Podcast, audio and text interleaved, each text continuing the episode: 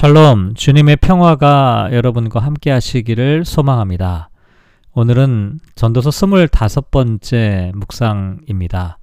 본문은 전도서 11장 7절부터 10절까지 말씀이고요. 오늘 본문의 제목은 근심과 악이 물러가고 즐거움과 행복이 넘치게 하소서입니다. 먼저 성경 말씀을 봉독합니다. 빛은 실로 아름다운 것이라 눈으로 해를 보는 것이 즐거운 일이로다. 사람이 여러 해를 살면 항상 즐거워할지로다. 그러나 캄캄한 날들이 많으리니 그날들을 생각할지로다. 다가올 일은 다 헛되도다. 청년이여 내 어린 때를 즐거워하며 내 청년의 날들을 마음에 기뻐하여 마음에 원하는 길들과 내 눈이 보는 대로 행하라. 그러나 하나님이 이 모든 일로 말미암아 너를 심판하실 줄 알라. 그런즉 근심이 내 마음에서 떠나게 하며 악이 내 몸에서 물러가게 하라. 어릴 때와 검은 머리의 시절이 다 헛되니라. 아멘. 오늘 본문에서 전도자는 주로 젊은이에게 주는, 교훈을 말하고 있는데요. 먼저 7절을 보면 빛은 실로 아름다운 것이다 라고 말합니다. 여기 나와 있는 이 빛은 어, 직접적으로는 태양을 의미하기도 하지만 다른 한편으로 보면 생명, 이 세상에서 살아가는 삶을 의미합니다. 그리고 아름답다라고 하는 것은 달콤하다는 뜻을 갖고 있죠. 그리고 눈으로 해를 보는 것이 즐거운 일이다라고 하는 것도 살아가면서 삶의 낙을 누리는 그런 것들을 의미합니다. 그래서 이런 측면으로 보면 인간의 삶을 매우 긍정적이고 밝게 말하고 있죠. 그런데 전도자가 이렇게 말할 수 있었던 이유는 앞서 우리가 살펴봤던 것처럼 떡을 물 위에 던지면서 이웃과 함께 나누는 삶을 살고 또 눈에 보이는 현실이 아니라 그 이면에서 섭리하시는 하나님의 뜻을 생각하면서 매사에 최선을 다해서 살아갈 때 우리는 아름답고 행복한 삶을 살 수 있기 때문이다 라고 말하는 것입니다. 그런데 8절을 보면 사뭇 반대되는 이야기가 나오는데요. 사람이 여러 해를 살면 항상 즐거워할지로다. 그러나 캄캄한 날들이 많으리니 그 날들을 생각할지로다. 다가올 일은 다 헛되도다. 라고 말합니다.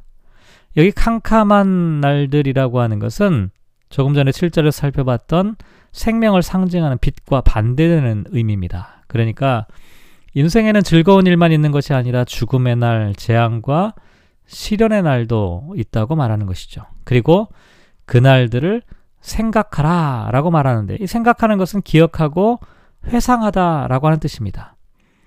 아, 우리가 특히 기억해야 하는 것이 무엇입니까? 인생의 주인이 하나님이시고 삶의 본, 본분이 하나님을 경외하는 것임을 잊지 말고 기억하고 회상하라는 것이죠.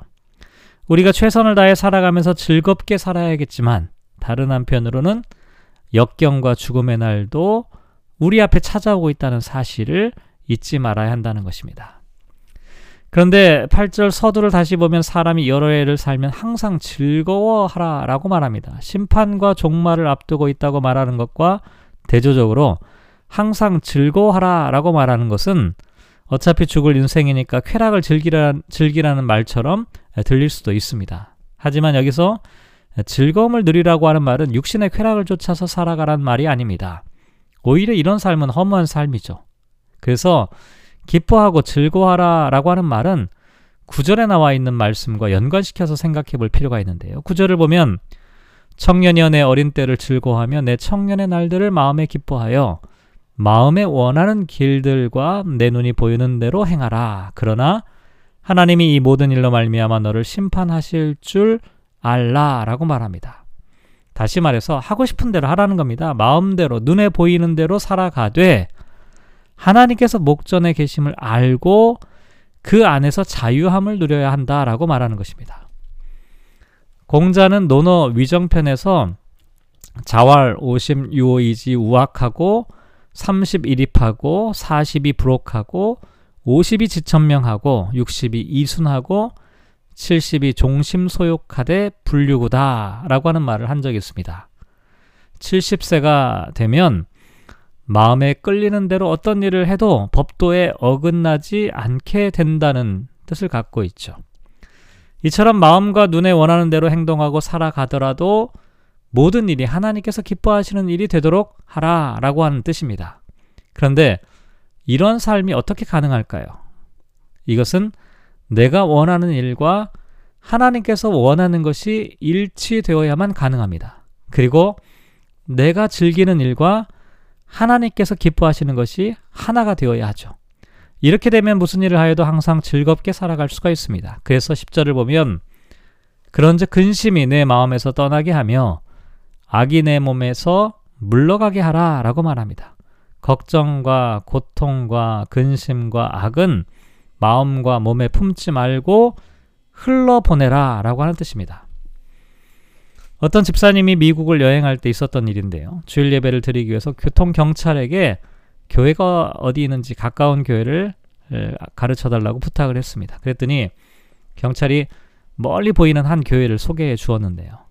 아, 가까운 곳에도 교회가 있을 텐데 왜 저렇게 멀리 있는 교회를 가르쳐 주십니까? 라고 질문하니까 그 경찰이 이렇게 대답했습니다. 예배를 드리고 나오는 사람들의 표정을 보면 이 근처에 있는 교회들보다도 저쪽 교회에서 예배 드리고 나오는 사람들의 얼굴이 훨씬 기쁘고 즐겁게 보였습니다. 나는 아, 불신자이지만 그 교회가 아, 은혜로운 교회이고 참된 교회인 것 같아서 당신에게 알려드리는 것입니다. 라고 대답하였습니다.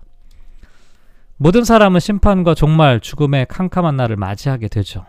그런데 그럼에도 불구하고 우리가 기뻐하고 즐거워할 수 있는 까닭은 과연 무엇일까요? 내가 무슨 일을 해도 주님 안에 있을 때, 내가 무엇을 보아도 주님의 모습을 볼 수 있을 때, 내가 무슨 말을 해도 주님의 말씀에서 벗어나지 않을 때, 그러한 삶이야말로 아무도 빼앗을 수 없는 보화를 가슴 속에 간직하고 있는 행복한 삶이라고 할 수가 있겠죠. 그리고 그런 사람들이 함께 예배를 드리고 나오는 그 문 앞에는 환한 미소와 기쁨과 감사가 넘칠 수밖에 없는 것입니다. 오늘 말씀을 묵상하며 이렇게 기도하면 어떨까요? 하나님께서 허락하신 생명과 삶을 소중하게 간직하는 사람이 되게 하소서.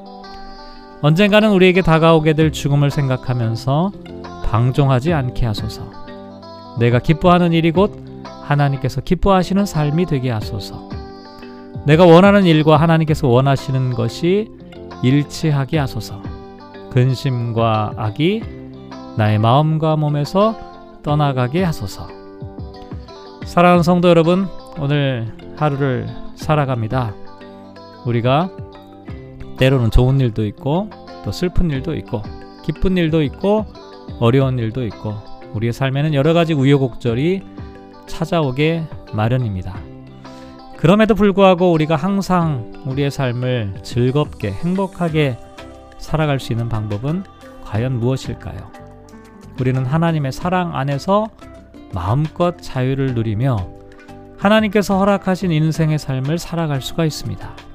이 사실을 알지 못하면 우리는 늘 불안하고 초조하고 또 그렇기 때문에 욕심을 부리고 욕망에 빠져서 살게 마련이죠.